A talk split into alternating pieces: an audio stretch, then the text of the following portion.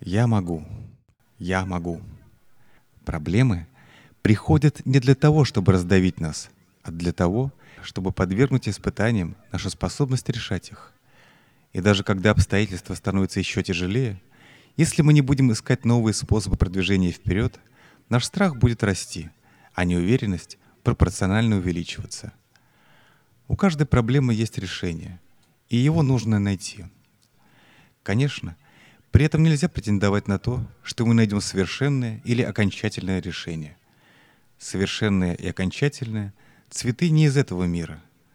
Существуют лишь более или менее удачные решения. Они дадут нам возможность двигаться дальше.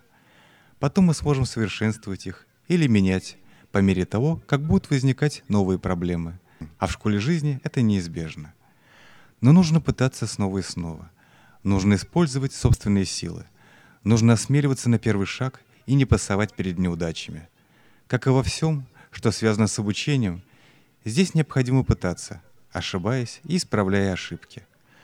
Но насколько же становится спокойнее, когда мы чувствуем, что можем, когда те, пусть небольшие силы, что спят в нас, начинают просыпаться. Я могу, я могу.